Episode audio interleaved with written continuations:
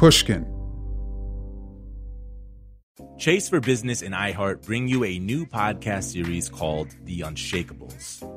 This one of a kind series will shine the spotlight on small business owners like you who faced a do or die moment that ultimately made their business what it is today. Learn more at chase.com slash business slash podcast. Chase, make more of what's yours. Chase mobile app is available for select mobile devices. Message and data rates may apply. JP Morgan Chase and a member FDIC 2024 JP Morgan Chase and Co. The most innovative companies are going further with T-Mobile for Business. The PGA of America is helping lower scores and elevate fan experiences with AI coaching tools and 5G connected cameras. AAA is getting more drivers back on the road fast with location telematics. And the Las Vegas Grand Prix is powering race day operations with 5G connectivity, giving fans an experience at the speed they deserve. This is accelerating innovation with T-Mobile for Business. Take your business further at t-mobile.com/now. You know you've got a comeback in you. When you take the next step, you're going to make it count for your career, for your family, for your life. You can earn a degree you're proud of with Purdue Global. Purdue Global is backed by Purdue University, one of the nation's most respected and innovative public universities. This is your chance. This is your opportunity. This is your comeback. Purdue Global, Purdue's online university for working adults. Start your comeback today at purdueglobal.edu.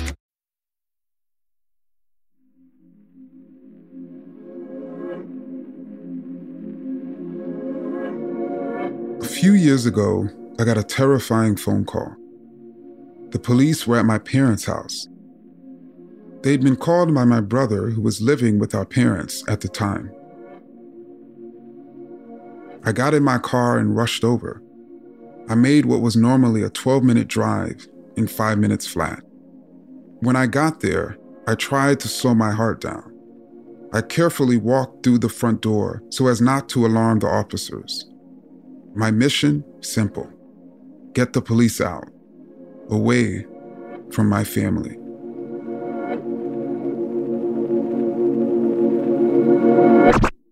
I'm Ibram X. Kendi, and this is Be Anti Racist. The intense fear I just described, it was about the hazards of racism, of course, but it was about something else as well. My brother has a learning disability. At the time he called the cops on our parents, he was in his mid 30s and struggling to find employment. It was a difficult time for him. When I entered the house, it was with the full understanding of the racist and ableist violence in this country when police are involved. I always fear for my brother's life around the police. In the United States, as many as half of the people who are killed by police are people with disabilities. And the fact that my brother had been struggling to find work, nothing unusual about it. The unemployment rate for people of color with disabilities is much higher than the national average and higher than that of white Americans with disabilities. As an historian, I know how deeply racism and ableism are intertwined in America. Starting in the 17th century, colonizers did not just call Native Americans racially inferior, they called them physically and mentally incapable of adapting to so called civilization. And they went on to use this ableist framework to rationalize enslavement, forced removal, and genocide. Well into the 19th century, slaveholders used racist, ableist ideas about Black people's supposed mental inferiority to justify slavery. In the 20th century, eugenicists deployed ideas of feeble mindedness to forcibly sterilize Black, Latinx, and Indigenous women. Today, low income and students of color are disproportionately assigned to special education classes, and young people of color with disabilities are more likely to face the gallows of incarceration. All of this was on my mind as I stepped into my parents' house. All of this kept me focused. Within minutes, the officers were walking out the door. I was closing it. I was turning to rest my back against it. I was exhaling, feeling as if our lives had been spared. I've never shared that story before. It has been unbelievably hard to share a memory that's so wrapped in anger over what my brother has experienced in his life. He never told me when he was being bullied at school. He never told me when he was being bullied at work. He didn't tell me until long afterwards because he knew what I would do. He protected me when I wanted to protect him. I carry so much shame for not doing more to fight for him and fight against this structural problem. My brother is in a better place now, but not in a place free of racism and ableism. I know how deeply the connection between racism and ableism still affects all of us. It's time to have more public conversations about what we can all do to change things. Today's show is for my older brother. I love you. Welcome to Be Anti Racist, an action podcast where we discuss how to diagnose, dismantle, and abolish racism, how to save humanity from the divisiveness of racist ideas and the destructiveness of racist power and policy, how to free humanity through the unity of anti racist ideas and the constructiveness of anti racist power and policy. We were all born into a world of racist ideas, many of which I myself consumed as a young man in New York and Virginia. Throughout my life, I've had to come to grips with some of the things that I imagined and thought were true about the world and the people in it. And like all of us, I'm still learning.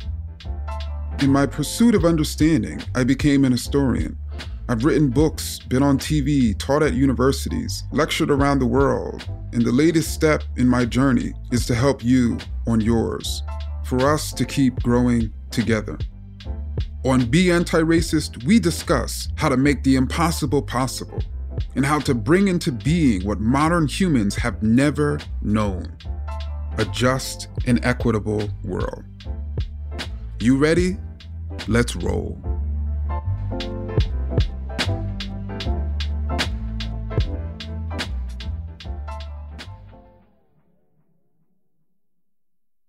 I've interviewed many successful people over the years, and one thing I find fascinating is that many of them don't consider themselves business savvy. Take the owners of Tight Knit Brewing. They turned to Chase for Business for everything from banking and payment acceptance to credit cards, and do all of it in one place with the Chase mobile app. And that's helped these brew loving friends turn a passion into a business. Learn more at chaseforbusiness.com. Make more of what's yours. Chase mobile app is available for select mobile devices. Message and data rates may apply. JP Morgan Chase Bank, NA member FDIC. The most innovative companies are going further with T Mobile for Business. The PGA of America is helping lower scores and elevate fan experiences with AI coaching tools and 5G connected cameras. AAA is getting more drivers back on the road fast with location telematics. And the Las Vegas Grand Prix is powering race day operations with 5G connectivity, giving fans an experience at the speed they deserve. This is accelerating innovation with T-Mobile for Business. Take your business further at T-Mobile.com slash now. This is it. Your moment. This is your time to make your comeback with Purdue Global. When you come back with a Purdue Global degree, you create opportunity for yourself, your family, and your future. It's a degree you can be proud of, a degree that employers will trust and respect. Purdue Global offers working adults like you over 175 flexible degree programs to meet your specific career goals. These include associate, bachelor's, master's, and doctoral degrees and certificates. Purdue Global degree programs range from nursing to business to communication and more. Whatever your interest, we have the degree that will move you forward. You have the knowledge, you have the experience. Now it's time to get credit for the work you've done and earn the recognition you deserve with Purdue Global, Purdue's online university for working adults. You know you're worth it. We do too. So don't wait another second to get the degree that will take your career to the next level. Start your comeback today at purdueglobal.edu. I now lift my pen to sign this Americans with Disability Act and say, let the shameful wall of exclusion finally come tumbling down. More than 30 years ago, then President George Herbert Walker Bush signed the Americans with Disabilities Act into law. It came after a long struggle by disability activists to extend the protections guaranteed by the Civil Rights Act. This act is powerful in its simplicity.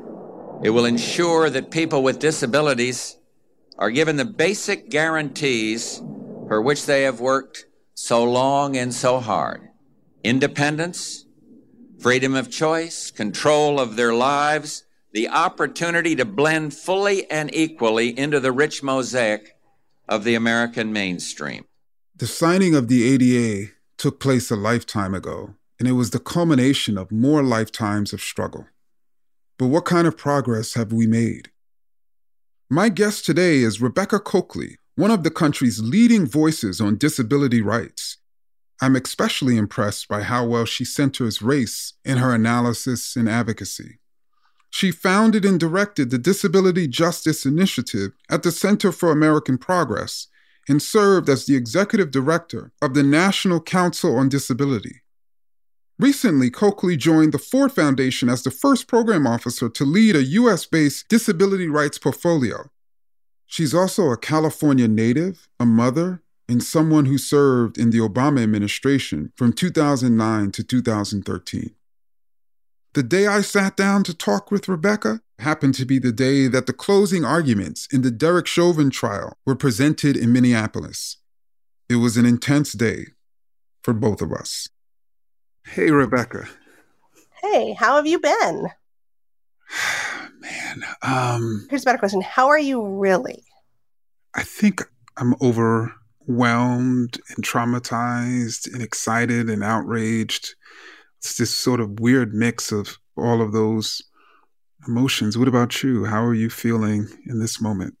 You know, I think I had done a panel at Netroot several years ago was myself and a couple of folks from on the ground in Ferguson. And one of the things they said at the time that has stuck with me is that they believed that PTSD doesn't exist because what we're dealing with is a constant state of trauma, stress, and disorder. Wow.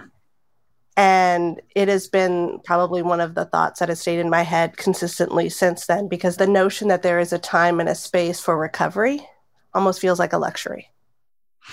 Exactly. It's trauma all around. Exactly. And part of that, even as we talk, we have to be very cognizant about our terminology. Mm-hmm. And, and so I think starting this conversation, how should we, what terminology should we be using when we're thinking about disability or the disabled community? You know, to me, I love the word disability. Okay. I love it because of the beauty of the elasticity of the term. A, it was a word that was chosen by our elders, and it was the first time that people with disabilities formally declared what they wanted to be called. And then in, in the crafting of the ADA, the definition is any mental or physical impairment that impacts activities of daily life, a history or a record of such impairment. Mm. And so the definition is broad enough to encompass the children in Flint, Michigan that are still several thousand days without clean drinking water and have acquired learning disabilities as a result of it. It's broad enough to include elders like Fannie Lou Hamer who were involuntarily sterilized. And it's broad enough to include people living with long haul COVID that are still trying to figure out how they navigate this space and time. To me, so often definitions are so restrictive. Yeah. And this is instead about does it impact how you eat, how you live, how you engage with your loved ones? And the beauty of that is that it varies with each person. Definitely. And, and so, how would you define ableism? I always go to the definition by my colleague Talila Lewis and Dustin Gibson that talks about ableism as a system that places value on people's bodies and minds based on societally constructed ideas of normalcy, intelligence, excellence, and productivity. These ideas are deeply rooted in anti Blackness and eugenics, colonialism, and capitalism. And you don't have to be disabled to experience ableism. Mm. It's really grounded in the notion of who is valuable and worthy based on a person's appearance and or their ability to produce, reproduce, excel, and the term that they use and I think is really powerful and or behave. Somebody might not have a choice how they appear in public, how they engage in public, but the way that society responds to them, if they walk with a limp, if they speak with a stutter, if they use a communication board to communicate. All of those things fall under the behavior piece, which I think is really critically important when we think about what it means to live in society. Wow. And it, of course, makes me think about how people respond to certain people because of the color of their skin, because of the texture of their hair, because of the culture that they practice, because of the language that they speak. And then when we start thinking about the intersection of ableism and racism, I think that's when it becomes tricky for many people because I think in many ways, many Americans don't necessarily have a clear definition of racism, mm-hmm. nor do they have a clear definition of ableism, mm-hmm. which then prevents them from understanding their intersection. And so, how should we understand their intersection? Well, I mean, they're roots of the same tree. Yes. it's funny. I actually went back through your book after reading it the first time.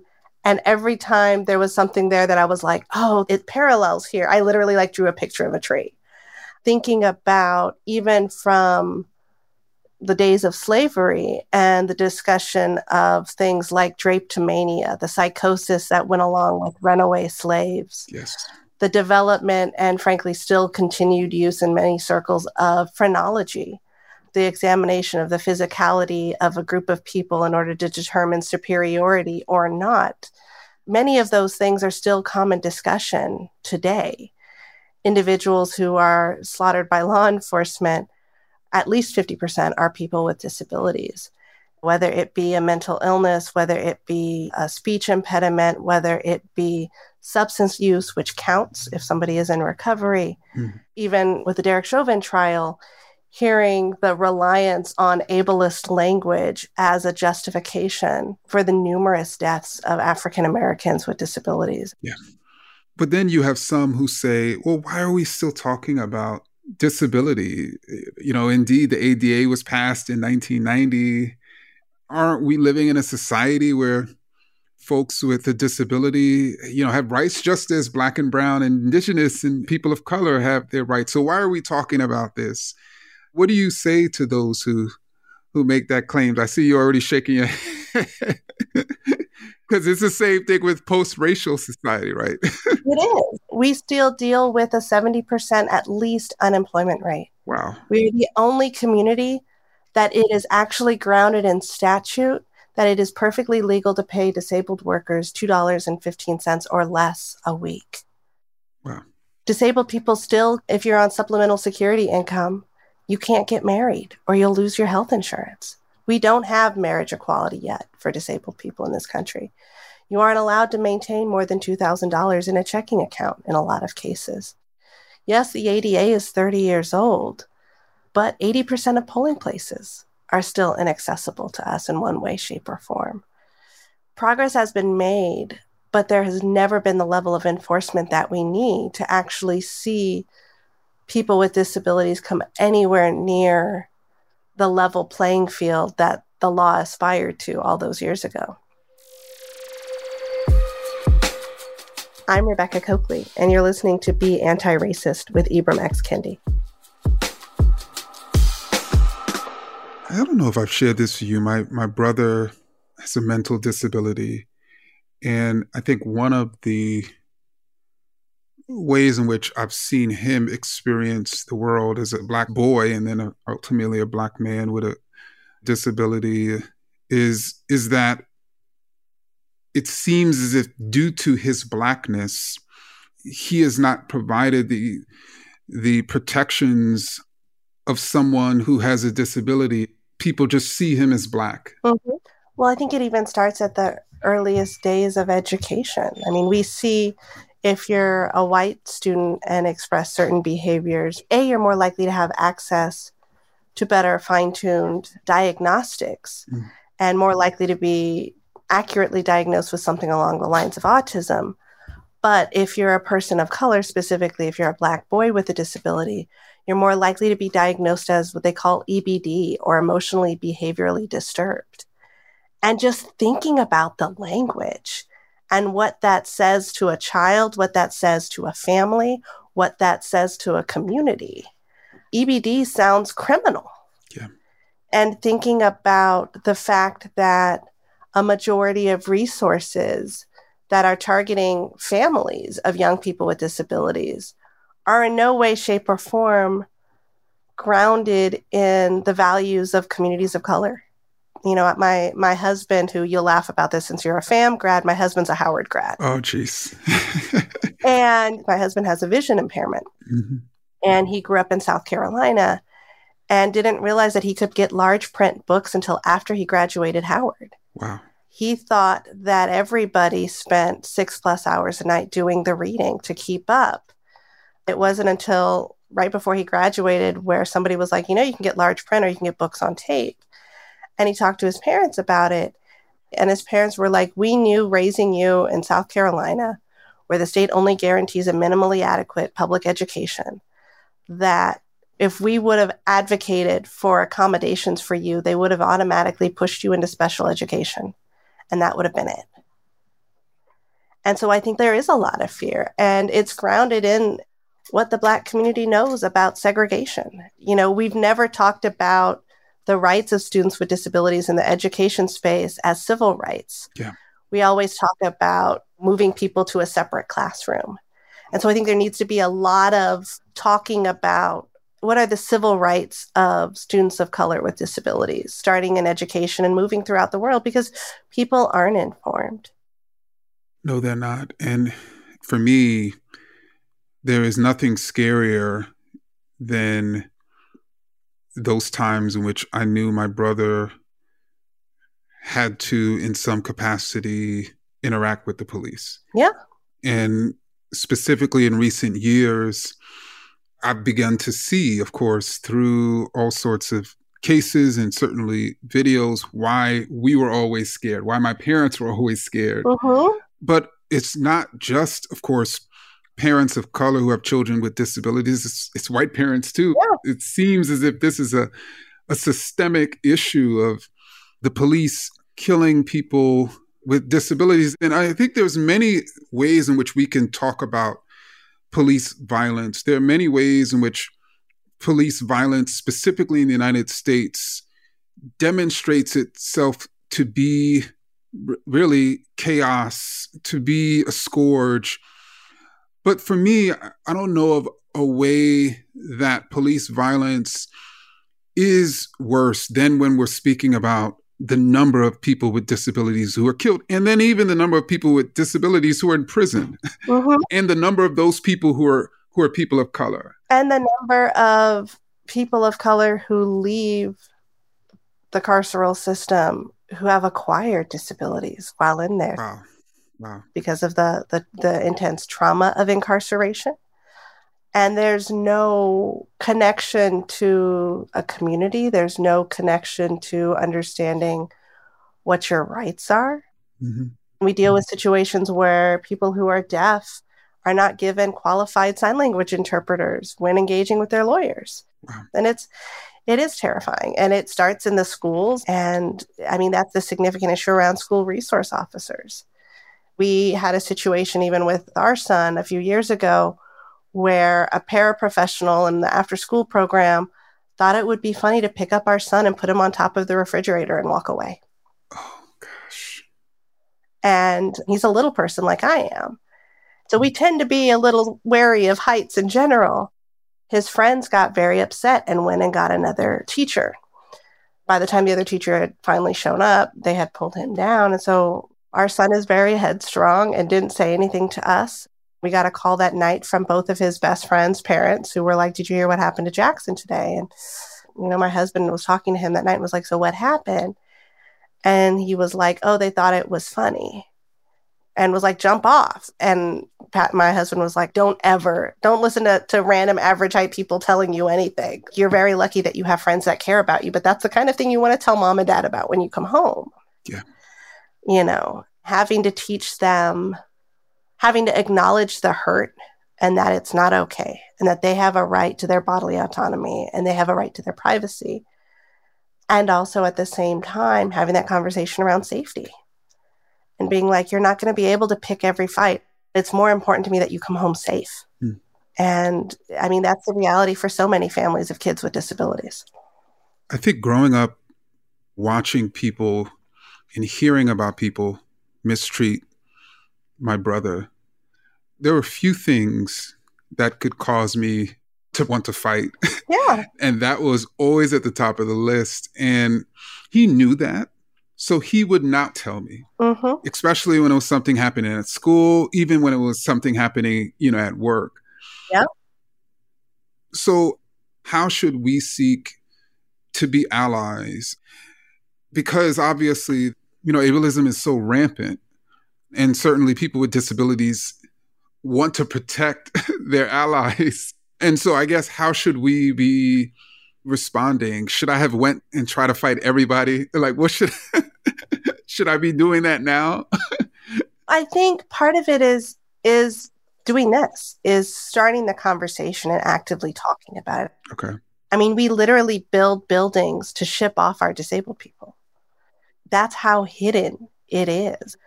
Doris Day had a talk show in the 50s, and she talked about moving her sister home from an institution. And it was considered so radical. And that's still considered radical. When I worked in the Obama White House, one of my favorite things to do was to give White House tours because people wouldn't expect me to be the person giving the tour. Mm. I remember giving a tour to a civil rights, a well established civil rights leader who was like, Oh my gosh, it's so cute that you're here. Are you here as part of a charity program? Wow. And I remember being like, no, I'm President Obama's chief diversity officer. I'm in charge of diversity hiring for the administration. And I do tours on the weekend because it's fun. And it's important that people understand that there are disabled people that work here. And giving tours to young kids with disabilities in particular, and like showing them the routes around the White House and showing them, oh, this is the ramp that FDR set up so that the press would never see him in a wheelchair. This matters. This is our history.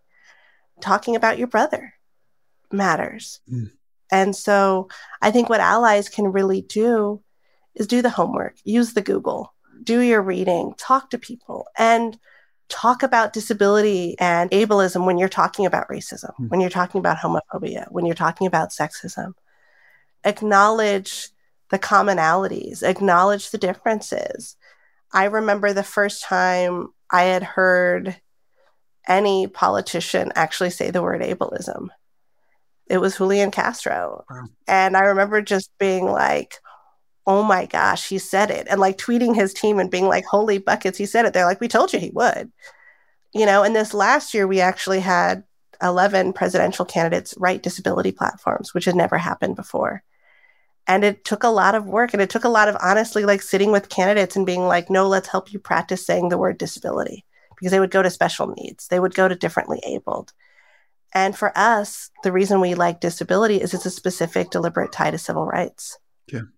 We've been taught to internalize that shame. We've been taught that we don't talk about it, that we act like it's not there, and then we don't get our needs met. We aren't included. Just as the notion of a colorblind society is bullshit, yeah. so is the idea where people say, see the person, not the disability. No, I need you to see my disability, and I need you to see it as a fundamental part of who I am. And for able bodied people to no longer imagine themselves as normal. Yeah. Just as white folks should not imagine themselves as as normal and men should not imagine themselves as normal. Definitely. In so many different ways we've normalized particular groups not understanding that that normalization is based on on different forms of bigotry that as you stated earlier ultimately emerge from the same tree. And particularly destigmatizing mental illness, I think is one of the most important things that we can do. Mm. And really combating the notion that the mind and body are separate and that mental health is different than physical health when it is all one system. How do we as a nation eliminate ableism, particularly from an anti racist standpoint? And I say eliminate because Certainly, there can be gradual approaches, which particularly may be easier for able bodied people. But I mean, what should we be rallying around? One is massive civil rights enforcement. We've never had enforcement of the ADA. Mm. People will say, well, why don't you call the ADA when you get discriminated against? And I always joke it's not like an 800 number that sends down a team of like customer service ninjas that like build a ramp or like kick somebody's butt. I wish it was like that. Gosh, that would take a lot of money. But actively fight for the enforcement of these laws, which I think is really critical. Thinking through the enforcement of ADA, how can we structurally ensure that it is enforced? Do you think that the Justice Department needs to be honestly? It, we need robust funding of civil rights enforcement across the board. Yeah, across race, disability, LGBT, immigration. You know, doing each of these things in silos has not worked out for us well so far. Yeah. How do we walk in lockstep with each other and hold each other accountable, but also hold the government accountable for what has not been done? How do we design reparations in a way that doesn't negatively impact the health insurance of Black disabled people? Mm. How do we think about immigration reform and the public charge in such a way that it lifts up those that need personal care assistance. It goes beyond thinking about our movements in silos and saying, you know, how do we actually get at those that are most directly impacted? Mm-hmm. And what's fascinating is I think you have able bodied people who will say, well, if we do have well funded enforcement and regulations that ensure people with disabilities have opportunities and resources, people consistently think, well, then somehow I'm going to be punished or hurt or deprived. Mm-hmm. As opposed to, I think what you're speaking to is if we truly did have robust enforcement of our civil rights laws, it would benefit almost everyone. and I think we continue to be told this from white, non disabled, cis society that civil rights are extra and that we're asking for special treatment. We hear that all the time when the reality is is like no this has been the law for 30 years. Yeah. I mean, I should be able to go to the bank around the corner from my house here in Washington D.C. without having to scale the wall to reach the ATM. And it's not about extra. It's about basic fundamental access to the civil rights we all have as human beings on this planet, or we should have as human beings on this planet. And it's also present and urgent right now because we're seeing a rise in people with disabilities after COVID. Many of them who are struggling to get disability benefits. Yeah. You know, they said roughly one third of people with COVID will have long haul symptoms. So we're talking at least 10 million plus new disabled people in our country that might not realize that they count under the ADA, might not realize that when they go back to work, they can ask for time off or an amended schedule to access a doctor or a therapist. And I think now more than ever, coming out of the pandemic, I mean, COVID has highlighted what disabled people knew decades ago. Like we are viewed as disposable. Mm. And yes, folks might not be ready to identify politically or culturally as part of the disability community but we have a fundamental responsibility to be resources to them, to meet them where they are and help support them in this transition. Because we do know better. We do know how it works. We do know how to deal with these systems and what our rights and responsibilities are under law, and nobody's informing them. Precisely. And so I suspect people are thinking, okay, what can they do? We've spoken broadly, but if we can maybe speak individually to people who who may have realized for the first time the ways in which they have upheld ableism, they have upheld its intersection with racism. They realize that they can no longer be passive, you know, in this fight for the human rights of everyone. Where should they start? I think you start acknowledging ways that you've behaved in an ableist mindset to the people that you love. Mm-hmm. I mean, people with disabilities exist in one third of households. So if we're not in your house, we're your neighbor on the right or the left. We're we're your brother, we're your sister, we're your parents. And acknowledging the learning is a first step. What could you be doing differently or more boldly? It is just like retraining your brain on acknowledging racial bias and racist policies. People think that disability is sort of over there when once you start noticing, you start noticing it everywhere. It is something that you walk over as blandly as you walk over a curb cut without the recognition that back in the 60s and 70s, disabled people literally took pitchforks to sidewalks in, in Denver to be able to get through their community. Wow. It is pretty apparent to me that one cannot be anti racist while still being ableist. And that's why I was so happy we could have this conversation because I think for many people who are indeed striving to be anti racist, they may not realize the ways in which they're still being prevented from moving along on this journey due to their unacknowledged or unrecognized ableism or the ways in which they're in denial. And I would say probably it's the same way the other way around. You can't really be anti ableist if you're also not striving to be anti racist. I think that's so true. And I think it is such an opportunity for greater solidarity, greater learning, greater co conspiratorship. Yes. Especially because this work is hard. Yeah. This work is unyielding, it's never ending. And I look forward to us continuing this conversation going forward because, as you and I both know, the work's not going to be done tomorrow. It isn't. And I'm certainly still learning and growing and recognizing the ways in which we indeed need to be co conspirators. So I just want to thank you, Rebecca, for taking a few minutes with me to really talk this through. Definitely. This was fun. We'll do this again. Definitely.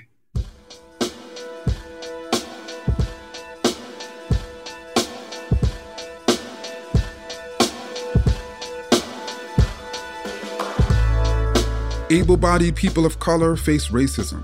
White people with disabilities face ableism. But neither group faces the twin forces of ableism and racism like people of color with disabilities. I admire the way Rebecca confronts racism and ableism in disability justice and racial justice. She is resolute in defending the humanity of people with disabilities, and we must be too. So, how can we fight back? We must know what to fight and how to fight. Read books on ableism. Read memoirs of people of color with disabilities.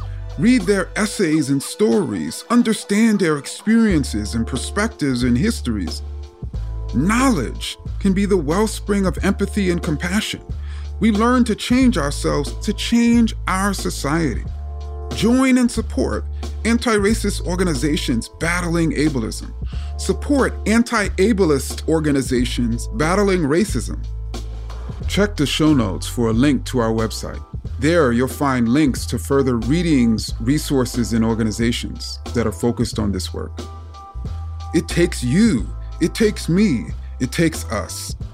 It takes eternal hope it takes opening our minds, overcoming fear, being vulnerable, daring ourselves to revolutionize ourselves, challenging power and policy to revolutionize society, amassing the courage and conviction to be anti racist.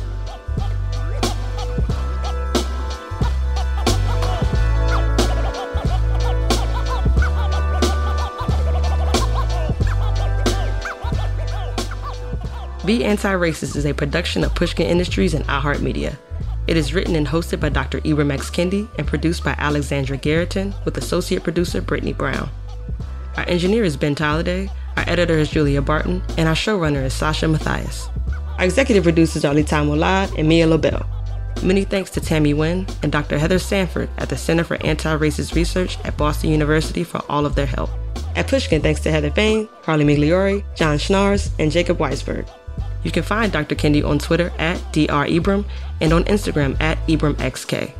You can find Pushkin on all social platforms at Pushkin Pods, and you can sign up for our newsletter at pushkin.fm. To find more Pushkin podcasts, listen on the iHeartRadio app, Apple Podcasts, or wherever you listen to podcasts. Your piece that you wrote in The Atlantic is still one of the most circulated pieces among our Black disabled activists all the time. They talk about that piece all the time. So I promise several of them. I will continue to tell Ibram how important that piece is. Oh my gosh.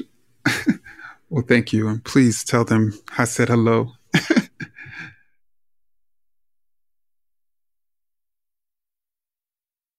The tradition of breaking tradition continues with the return of the unconventional awards from T Mobile for Business at Mobile World Congress.